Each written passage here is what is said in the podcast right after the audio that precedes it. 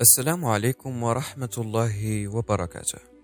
أظن أن أغلبكم قد سمع أو قرأ أو رأى شيئا عن قضية كاميرون، الشاب الأمريكي الذي كان في سباق على طريق بسرعة حوالي 100 ميل في الساعة، وهي حوالي 160 كيلومتر في الساعة. ثم أرضى أما وطفلتها البالغة من العمر سنة على ما أظن قتيلتين قبل مدة ليست بالطويلة حكم على هذا الشاب بالسجن لمدة 24 سنة علما أنه اليوم ابن 21 ربيعا. فهذا يعني أن العمر الطبيعي لخروجه من السجن سيكون فوق الأربعين. في الحقيقة تحدث كثيرون حول هذه القضية حتى أن منهم من قال أشياء مثيرة جدا للسخرية. ولا أملك في مقطع هذا سوى أن أقول ما بال أقوام يبنون رأيهم؟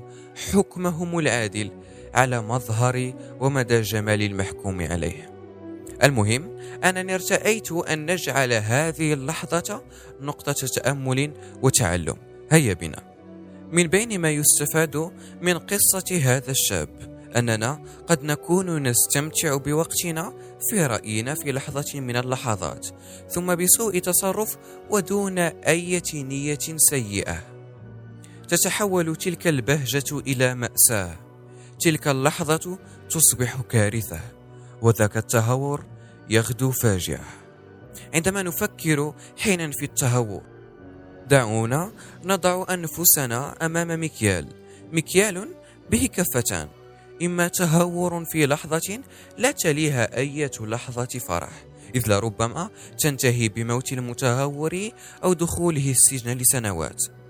وإما اللهو دون أي تهور فيليه من اللهو الكثير. أتختارون لهوا متهورا فعشرين سنة سجنا أم لهوا متزنا فعشرين سنة لهوا؟ أظنكم مختارين الخيار الثاني. من جهة أخرى تذكروا دائما أن بعض الأفعال قد تكون نتيجتها فقدان حياة على الأقل.